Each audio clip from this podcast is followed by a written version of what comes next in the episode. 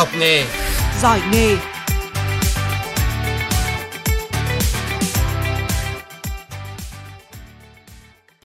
Biên tập viên Du Dien xin kính chào quý vị và các bạn. Quý vị và các bạn thân mến, trường Cao đẳng Cơ khí Nông nghiệp trực thuộc Bộ Nông nghiệp và Phát triển Nông thôn là một trong tám trường được Thủ tướng Chính phủ lựa chọn đầu tư thành trường chất lượng cao đến năm hai nghìn không trăm hai mươi. Trường được Bộ Nông nghiệp và Phát triển Nông thôn giao thực hiện tuyển sinh đào tạo nghề, cung cấp nguồn nhân lực chất lượng cao cho xã hội và thực hiện dự án đầu tư phát triển các trường dạy nghề chất lượng cao sử dụng vốn ô đê a của Chính phủ Pháp. Trường Cao đẳng Cơ khí Nông nghiệp đã được đầu tư bốn nghề trọng điểm đạt chất lượng quốc tế từ nhà xưởng, trang thiết bị đào tạo. Giáo trình được chuyển giao từ Pháp và tổ chức đào tạo thí điểm bốn nghề trọng điểm là công nghệ ô tô, điện công nghiệp, cắt gọt kim loại và nghề hàn. À, vậy đào tạo nghề theo mô hình chuyển giao của Chính phủ Pháp, người học nghề sẽ được học như thế nào và đem lại giá trị gì? Hôm nay thì chúng tôi có mặt tại trường Cao đẳng Cơ khí Nông nghiệp thuộc Bộ Nông nghiệp và Phát triển Nông thôn, có địa chỉ tại xã Tam Hợp, huyện Bình Xuyên, tỉnh Vĩnh Phúc để trò chuyện và tìm hiểu về mô hình đào tạo của trường. Bạn là ai? Học sinh, sinh viên hay lao động phổ thông? Bạn đang không thích công việc nào đó nhưng lại ngại thay đổi? Hãy đến với chương trình Giỏi nghề, phát sóng lúc mười giờ đến mười giờ ba mươi phút và mười chín giờ đến mười chín giờ ba mươi phút ngày Chủ nhật trên kênh Thời sự vê o vê một của Đài Tiếng nói Việt Nam. Giỏi nghề, nơi hội tụ những người có trình độ chuyên môn giỏi nhất ở mọi lĩnh vực, sẽ giúp các bạn chọn trường, chọn nghề, tìm việc làm phù hợp ở trong nước hay ở nước ngoài. Hãy nhấc máy lên và gọi về số không chín một một năm một bảy tám sáu tám hoặc vào fanpage giỏi nghề.vn. Giỏi nghề, tinh hoa bàn tay Việt.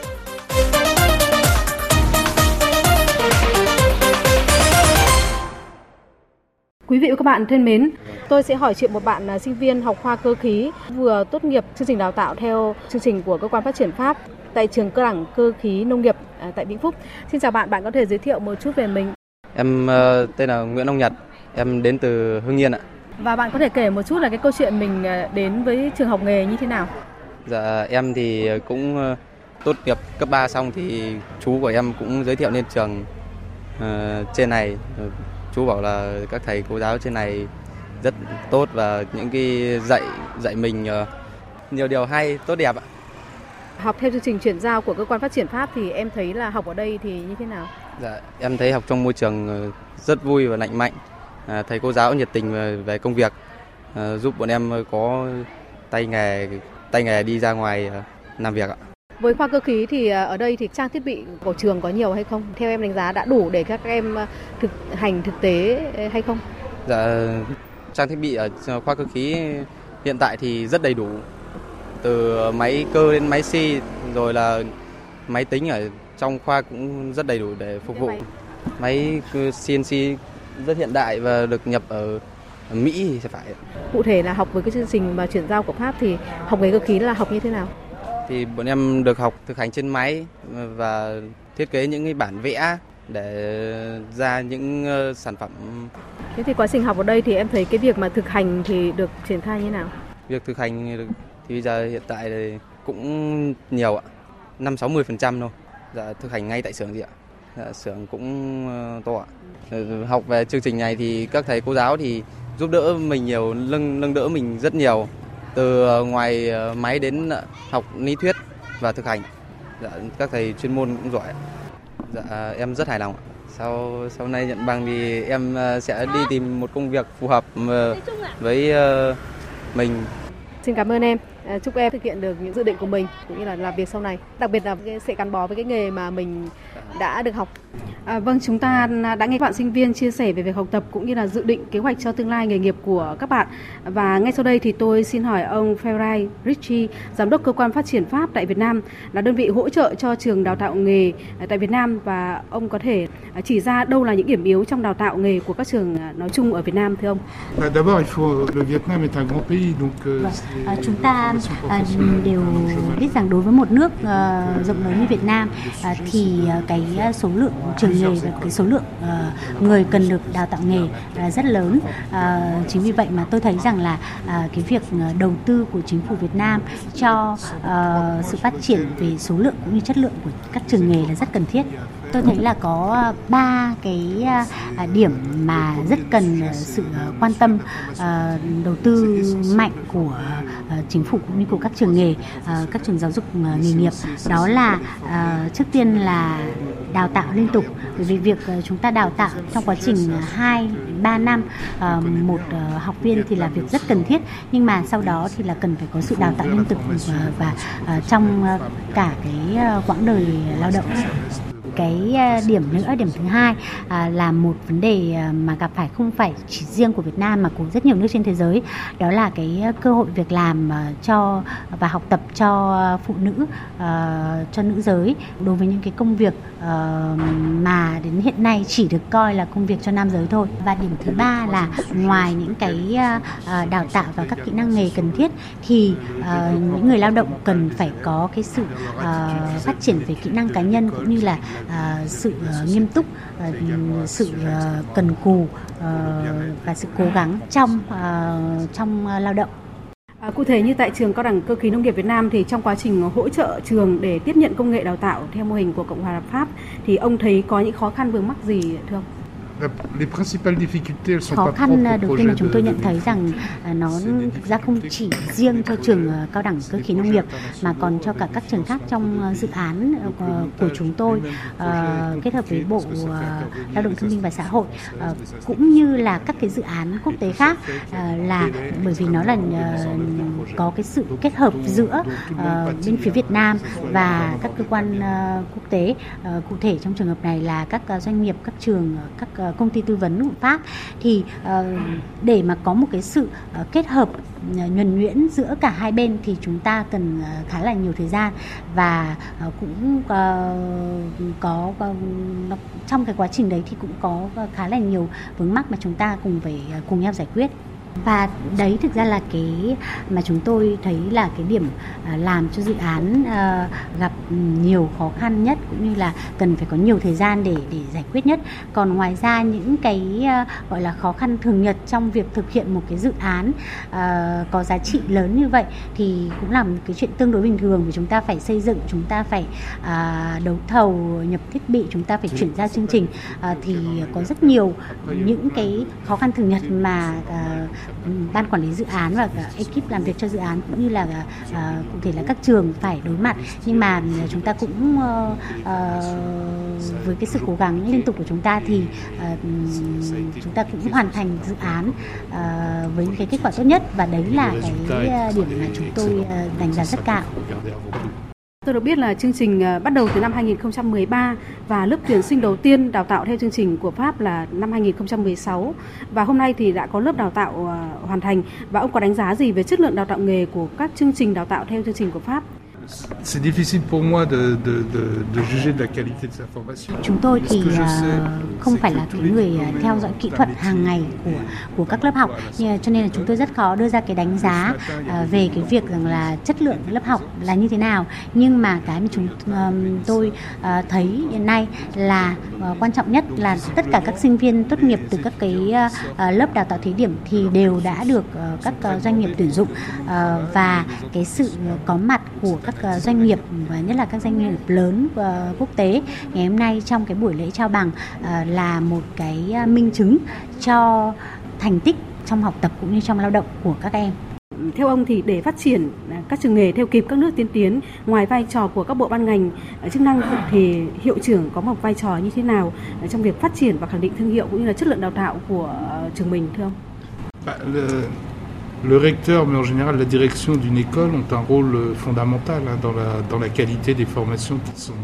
À, vai trò của ban giám hiệu và đặc biệt là của người hiệu trưởng à, trong sự phát triển của à, mỗi trường nghề thì à, tất nhiên là rất quan trọng, đóng cái vai trò quan trọng nhất, bởi vì đó là những người mà phải làm việc, phải nỗ lực hàng ngày à, đối với sự phát triển của trường.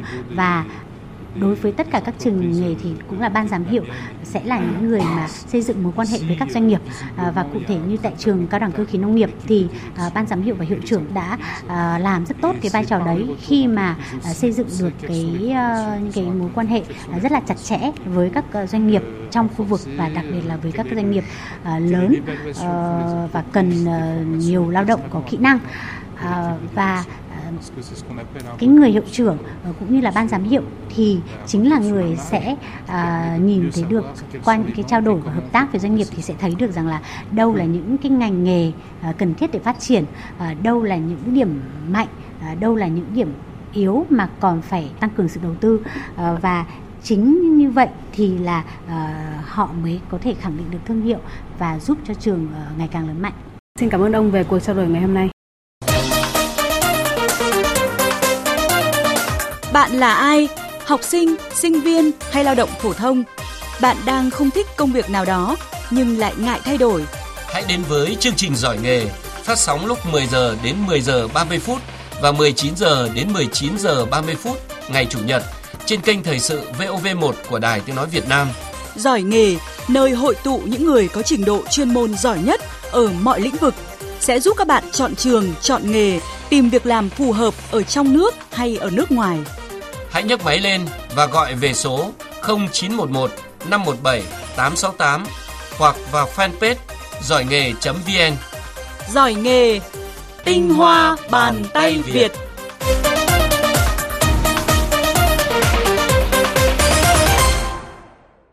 Quý vị và các bạn thân mến, thực tế tại Việt Nam nhiều người học đại học ra trường không thể tìm được việc làm theo đúng chuyên ngành đã học mà phải cất bằng đại học đi để làm công việc lao động phổ thông, công việc không cần đến học đại học. Trong khi đó thì người học nghề có kỹ năng nghề cao lại đã được khá nhiều doanh nghiệp tìm kiếm tuyển dụng. Từ đó thì tư duy chuyển từ việc chọn học đại học sang học nghề đã thực sự thay đổi trong xã hội trong một vài năm trở lại đây. Và nhiều trường đào tạo đã nhanh chóng đổi mới cách dạy, cập nhật cũng như là tiếp cận các mô hình đào tạo nghề của các nước tiên tiến. Và để hiểu rõ hơn về việc triển khai đào tạo theo mô hình mới này có những khó khăn gì cũng như là đem lại hiệu quả ra sao, à, tiếp ngay sau đây thì tôi có cuộc trao đổi với bà Phạm Thị Lan Phương, hiệu trưởng trường Cao đẳng Cơ khí Nông nghiệp thuộc Bộ Nông nghiệp và Phát triển Nông thôn. À, xin chào bà Phạm Thị Lan Phương. Thưa bà, ở phần trước thì chúng tôi có đề cập tới vấn đề phát triển các trường đào tạo nghề để theo kịp với các nước tiên tiến. Thì ngoài vai trò của các bộ ngành chức năng thì vai trò của hiệu trưởng cũng rất là quan trọng. Và theo quan điểm của bà về vấn đề này thì như thế nào? Và hiệu trưởng của các trường đào tạo nghề hiện nay thì đang gặp những cái khó khăn gì nhất? Thưa bà, xin bà có thể chia sẻ. Vâng, cảm ơn cái câu hỏi rất là khó của chị. À, hiện nay, việc phát triển các trường nghề để theo kịp các nước à, tiên tiến đạt chuẩn quốc tế là mục tiêu rất là quan trọng. À, sống còn với các nhà trường à, nhằm đào tạo đội ngũ lao động à, và các công dân toàn cầu để có thể làm việc ở bất cứ doanh nghiệp nào trong nước cũng như là quốc tế. Thế thì trong hoàn cảnh ấy, với một cương vị là hiệu trưởng, quản lý một nhà trường với trên hai trăm năm mươi cán bộ, giáo viên à, và giảng viên thì, và gần bốn nghìn học sinh sinh viên một năm thì tôi nhận thấy cái trách nhiệm của mình rất là to lớn và nặng nề. Khó khăn đầu tiên là việc thay đổi nhận thức của cả người dạy lẫn người học để thấy được việc đào tạo tiếp cận chuẩn quốc tế là xu hướng tất yếu của nhà trường. Vì vậy, các giáo viên cần không ngừng học tập, nâng cao năng lực chuyên môn, tin học, ngoại ngữ và các kỹ năng mềm để cho học sinh sinh viên cũng cần phải tiếp thu được những cái kiến thức, kỹ năng để mà tự cái học tập và nâng cao trình độ. À, khó khăn tiếp theo là sự lựa chọn đồng bộ về chương trình, trang thiết bị, cơ chế chính sách. Hiện nay còn rất là nhiều bộ chương trình, à, dù nhà trường thường xuyên được quan tâm của các bộ ngành, chủ quản, thế nhưng mà không thể tránh được những cái khó khăn nhất định à, khi thực hiện à, đào tạo thí điểm theo chương trình quốc tế. À, thứ ba là thách thức về tâm lý người học và gia đình không muốn à, con em mình học nghề, tại vì họ cứ nghĩ rằng là à, học nghề nó sẽ sẽ rất là nặng nhọc, vất vả. Thế cho nên là à, cái công tác tuyển sinh là chúng tôi cũng gặp nhiều khó khăn. Thế và cái đối tượng học nghề thì chủ yếu là thuộc những cái gia đình mà có kinh tế khó khăn, tức là kinh tế thấp. Thế cho nên là họ à, vẫn cứ mong muốn là mình học nghề để mà ra có việc làm ngay. Thế còn những cái đối tượng mà à, phụ huynh mà có kinh tế thì lại thích cho con em đi học đại học chẳng hạn như vậy. Do đó nếu cho phép cái mức thu học phí cao thì nhà trường cũng rất là không, khó thu, à, tức là thu hút cái cái cái đối tượng học nghề thì hơi khó nếu mà so với cái cái cái thu nhập của người dân. Thế là việc này là dẫn đến cái nguồn thu của nhà trường là thấp, thu học phí thấp. Thế cho nên là cái kinh phí để mà bù đắp cho cái đào tạo là cũng thấp. À, thế do vậy là à, việc cái đầu tư trang thiết bị, cơ sở vật chất, nguyên liệu, vật liệu cho cái dạy thực hành này là rất là cao. Tại vì à, học thực hành là học nghề thì cái cái cái đòi hỏi cái chất lượng và cái tay nghề, cho nên là cái phần thực hành nó chiếm tới bảy mươi phần trăm cái thời lượng đào tạo. Vâng, thưa bà, vậy thì trước những cái khó khăn như vậy thì ban lãnh đạo nhà trường đã phải làm như thế nào để khắc phục được những vấn đề này thưa bà? Vâng, để khắc phục những cái khó khăn như vậy thì nhà trường đã giải quyết các vấn đề đó là lãnh đạo nhà trường phải tập trung để mà đưa ra những cái chiến lược phát triển rõ ràng trong từng giai đoạn, đặc biệt là tập thể cán bộ nhà trường rất là đoàn kết. Với cái truyền thống sáu mươi năm xây dựng và phát triển thì nhà trường cũng đã xác định con người là tài sản quý giá nhất của mỗi tổ chức. Vì vậy, nhà trường thường xuyên đào tạo, nâng cao trình độ, thay đổi nhận thức cho đội ngũ, cán bộ, giáo viên và thường xuyên liên kết với doanh nghiệp trong quá trình đào tạo.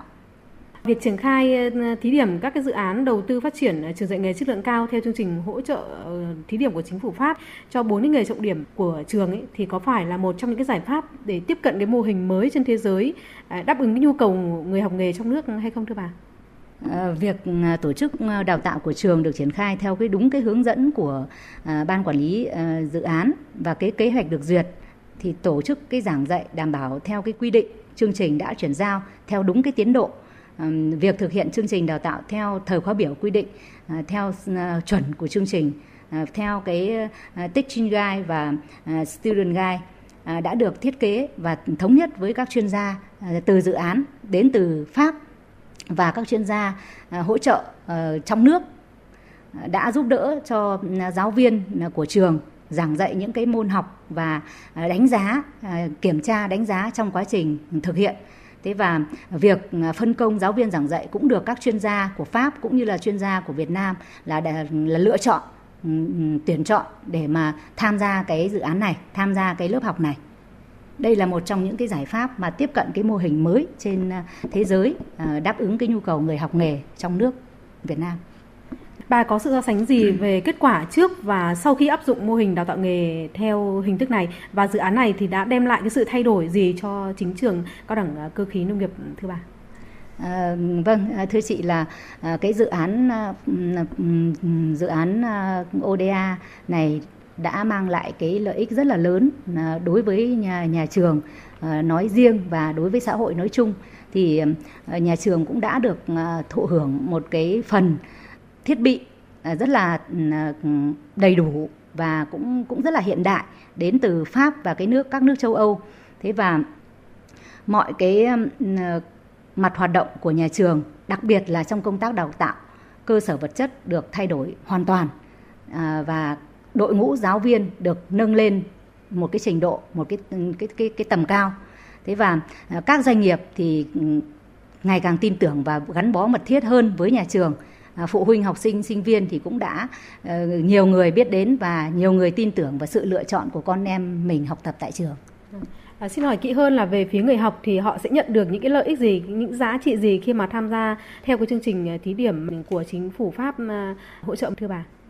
À, người học là đối tượng được hưởng lợi nhất từ dự án này, thì được tiếp cận cái khoa học tiên tiến, được học tập môi trường hiện đại, có cơ hội trở thành công dân toàn cầu và có thể làm việc mọi nơi trên thế giới, và được tiếp xúc với uh, chuyên gia nước ngoài, uh, và trong quá trình học tập thì cũng đã có cái sự um, trao đổi uh, cũng như là um, nắm được những cái nền văn hóa hoặc là những cái cách thức đào tạo của Pháp. Và hiện nay thì những ngành nghề nào đang được trường Cao đẳng Cơ khí Nông nghiệp đầu tư tuyển sinh đào tạo nhiều nhất? À, trường thì hiện nay là đào tạo những cái nghề là thế mạnh nhất của nhà trường và cũng đông học sinh sinh viên nhất, đó là nghề công nghệ ô tô, nghề điện tử công nghiệp, công nghệ thông tin, điện tử điện lạnh và cắt gọt kim loại. Thì đây là một trong những cái nghề mà là được đầu tư trọng điểm quốc gia và đạt cái cấp độ quốc tế. Thế và vì sao mà trên cái địa bàn Vĩnh Phúc mà có nhiều học sinh như vậy, thu hút được nhiều học sinh như vậy, là đây cũng là một trong những cái nhiều cái khu công nghiệp trong tỉnh. Tôi được biết thì ở nước ngoài thường là họ sẽ đào tạo theo mô hình đào tạo nghề kép, có nghĩa là vừa học vừa thực hành khá nhiều ở các doanh nghiệp, và có khi họ còn được nhận tiền hỗ trợ hàng tháng. Và không biết là vấn đề này thì ở trường Cơ khí Nông nghiệp có triển khai hay không, và có dự kiến gì trong việc này thưa bà? cái việc mà học sinh trong quá trình học mà có việc làm thì cái đấy là việc nhà trường đã thực hiện hơn mười năm nay, đã có kết hợp với doanh nghiệp và trong quá trình học và kết hợp với thực tập thì sinh viên trường cơ khí nông nghiệp là một trong những trường mà tiên phong trong cái việc là đưa học sinh ra ngoài thực tập và có thu nhập trong thời gian đang đào tạo tại trường, đang học tập tại trường và đã có thu nhập. Như vậy đó là một cái tin vui cho các bạn học nghề. Ngay khi các bạn thực tập cũng có thể nhận được những cái tiền hỗ trợ từ phía doanh nghiệp. Và theo nhiều nhà tuyển dụng thì điểm yếu của sinh viên nói chung của Việt Nam là thiếu kỹ năng nghề, thiếu kỹ năng mềm. Vậy thì bà có lo lắng điều này ở sinh viên của trường mình hay không? Và trường đã làm gì để mà hạn chế được những cái điều này thưa bà? Cái điểm yếu của sinh viên, học sinh, sinh viên Việt Nam và các trường nghề nói chung ấy thì đa số là các em là rất là yếu về kỹ năng mềm, vì đây là một trong những cái nhận xét của các doanh nghiệp khi mà um, sử dụng cái lực lượng lao động của của trường cũng như là của các trường khác. Thì riêng đối với trường Cao đẳng Cơ khí Nông nghiệp thì chúng tôi đã ý thức được cái việc này và từ năm năm trở lại đây là chúng tôi đã đưa các môn kỹ năng mềm vào giảng dạy cho học sinh sinh viên tại nhà trường. Và trước khi sinh viên học sinh sinh viên tốt nghiệp thì chúng tôi có mời doanh nghiệp đến để mà họ cũng tham gia vào cái dạy giảng dạy kỹ năng mềm và hướng dẫn cho các em cái kỹ năng phỏng vấn xin việc, xin việc làm và có những cái sự trao đổi về cách thức làm việc tại các doanh nghiệp như thế nào. Vâng, thì chúng tôi cũng đã làm được cái việc này rồi và sinh viên cũng rất là phấn khởi. Người học và gia đình các em cũng luôn quan tâm vấn đề là học nghề xong thì họ có thể tìm được việc làm hay không và mức lương có đủ nuôi sống cũng như là để làm giàu hay không. Bà có muốn trao đổi gì với các bạn trẻ cũng như là quý vị phụ huynh? Chúng tôi cũng chỉ mong muốn nói với người người lao động, người dân trên địa bàn tỉnh Vĩnh Phúc và các tỉnh lân cận là chúng ta cũng nên nhận thức rằng là cái việc mà đào tạo học nghề là có chất lượng, là chúng ta cũng nên lựa chọn những cái trường có cái chất lượng, chất lượng cao. Thế và học sinh sinh viên đến học tập tại trường Cao đẳng Cơ khí Nông nghiệp thì có một cái môi trường học tập mà rất là tốt, với trang thiết bị hiện đại, với môi trường xanh, sạch, đẹp và có những cái chuyên đề về kỹ năng mềm và được vui chơi giải trí, được tham gia những cái chương trình văn hóa, văn nghệ, thể thao. Thế và trong quá trình học tập các bạn cũng đã được nhà trường giới thiệu đi làm, đi thực tập và có thu nhập ngay từ khi mà các bạn còn ngồi trên ghế nhà trường. Thế và sau khi tốt nghiệp thì các bạn được nhà trường giới thiệu một trăm phần trăm là các bạn có việc làm và có những cái thu nhập rất là cao. Có những bạn như cái khóa đào tạo mà bế giảng hôm nay là có bạn sinh viên là lên đến mười đến mười hai triệu đồng một tháng. Vâng, thu nhập mới ra trường đấy. Mới ra trường ấy, mới ra trường tức là hôm nay nhận bằng nhưng mà các bạn đã đi làm được ba tháng rồi. Tại vì là các bạn thi trong quá trình học là các bạn đã đi làm rồi và doanh nghiệp đã nhận rồi và các bạn chỉ hôm nay là chỉ về nhận bằng thôi. Chứ còn uh, ví dụ như bằng của các bạn mà hôm nay lấy và các bạn đã có thu nhập thì uh, mười đến mười hai triệu. Thế và bạn thấp nhất thì là sáu triệu một tháng. Đấy là đối với những cái chuyên ngành, uh, chuyên ngành về về điện tử, uh, rồi công nghệ ô tô, thế và cắt gọt kim loại, uh, điện tử dân dụng, điện tử điện lạnh, công nghệ thông tin là hầu như là các bạn là có thu nhập rất là cao. Vâng. và và thậm chí là uh, lương của các em vừa ra trường nhưng mà cao hơn cô hiệu trưởng, vâng. lương cao hơn cô hiệu trưởng. Vâng. À, vậy thì uh, qua chương trình hôm nay chắc hẳn là sẽ có rất nhiều người quan tâm đến lĩnh vực nghề nghiệp mà nhà trường đang đào tạo. Vậy thì bà có thể cung cấp một cái số điện thoại hotline để quý vị uh, sau chương trình hôm nay có thể được trao đổi kỹ càng hơn. Qua chương trình này thì cũng rất là mong à, quý vị khán giả quan tâm đến trường Cao đẳng Cơ khí Nông nghiệp, địa chỉ xã Tam Hợp, huyện Bình Xuyên, Vĩnh Phúc có thể liên hệ với số điện thoại không chín tám bảy một hai bốn năm sáu bảy của Giám đốc Trung tâm Tuyển sinh và Giới thiệu việc làm của trường Cao đẳng Cơ khí Nông nghiệp để được à, hỗ trợ và được tư vấn kỹ hơn. Tôi xin à, nhắc lại một lần nữa, nếu quý vị quan tâm à, liên, liên hệ với số điện thoại không chín tám bảy một hai bốn năm sáu bảy để được giải đáp và hỗ trợ. Và thưa bà, xin hỏi bà một cái ý nhỏ nữa, đó là một số trường nghề thì đã thực hiện ký cam kết mức lương với người học ngay khi mà họ bắt đầu vào học ở trường. Vậy thì ở trường Cao đẳng Cơ khí Nông nghiệp có cam kết điều gì với người học hay không? Có cam kết điều gì về mức lương với người học hay không thưa bà? Qua cái kinh nghiệm mà làm việc của nhà trường nhiều suốt nhiều năm qua thì hầu hết các học sinh sinh viên ra trường đều có cái được giới thiệu và có việc làm ổn định và có thu nhập cao. Thế cho nên là chúng tôi chưa cần cam kết mà sinh viên đã rất là quan tâm học tập. Và ngay sau khi tốt nghiệp cũng như là trước khi mà chưa tốt nghiệp cũng đã có việc làm và có thu nhập ổn định. Ờ, những cái ngành nghề mà phù hợp và đáp ứng cái nhu cầu của xã hội bây giờ rất là cần. Và ra trường thì các em có thu nhập rất là cao. Đó là nghề, nghề công nghệ ô tô, nghề điện tử điện lạnh, nghề điện tử công nghiệp, nghề cắt gọt kim loại, nghề công nghệ thông tin. Những cái ngành nghề đó thì thu hút được rất là nhiều cái số lượng học sinh sinh viên học tập cũng như là có việc làm ngay sau khi các em tốt nghiệp rời ghế nhà trường. Thậm chí có những em mới học năm thứ hai thôi mà đã có cái việc làm và cái thu nhập.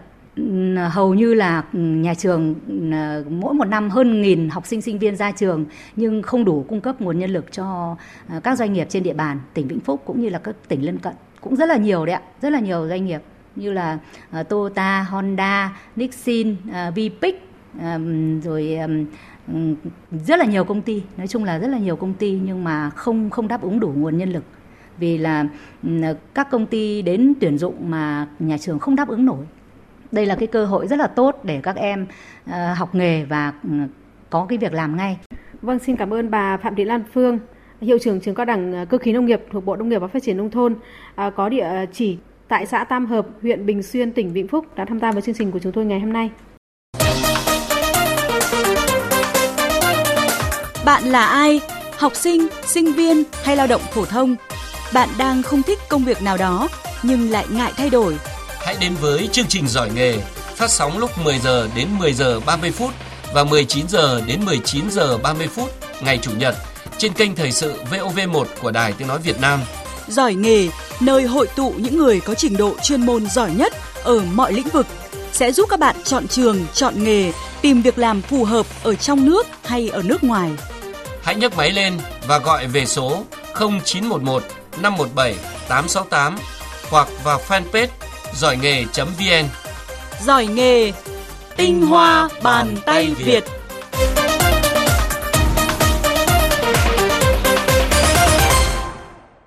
Quý vị và các bạn vừa nghe xong chương trình Giỏi nghề, chương trình phát sóng trên kênh Thời sự vê o vê một Đài Tiếng nói Việt Nam.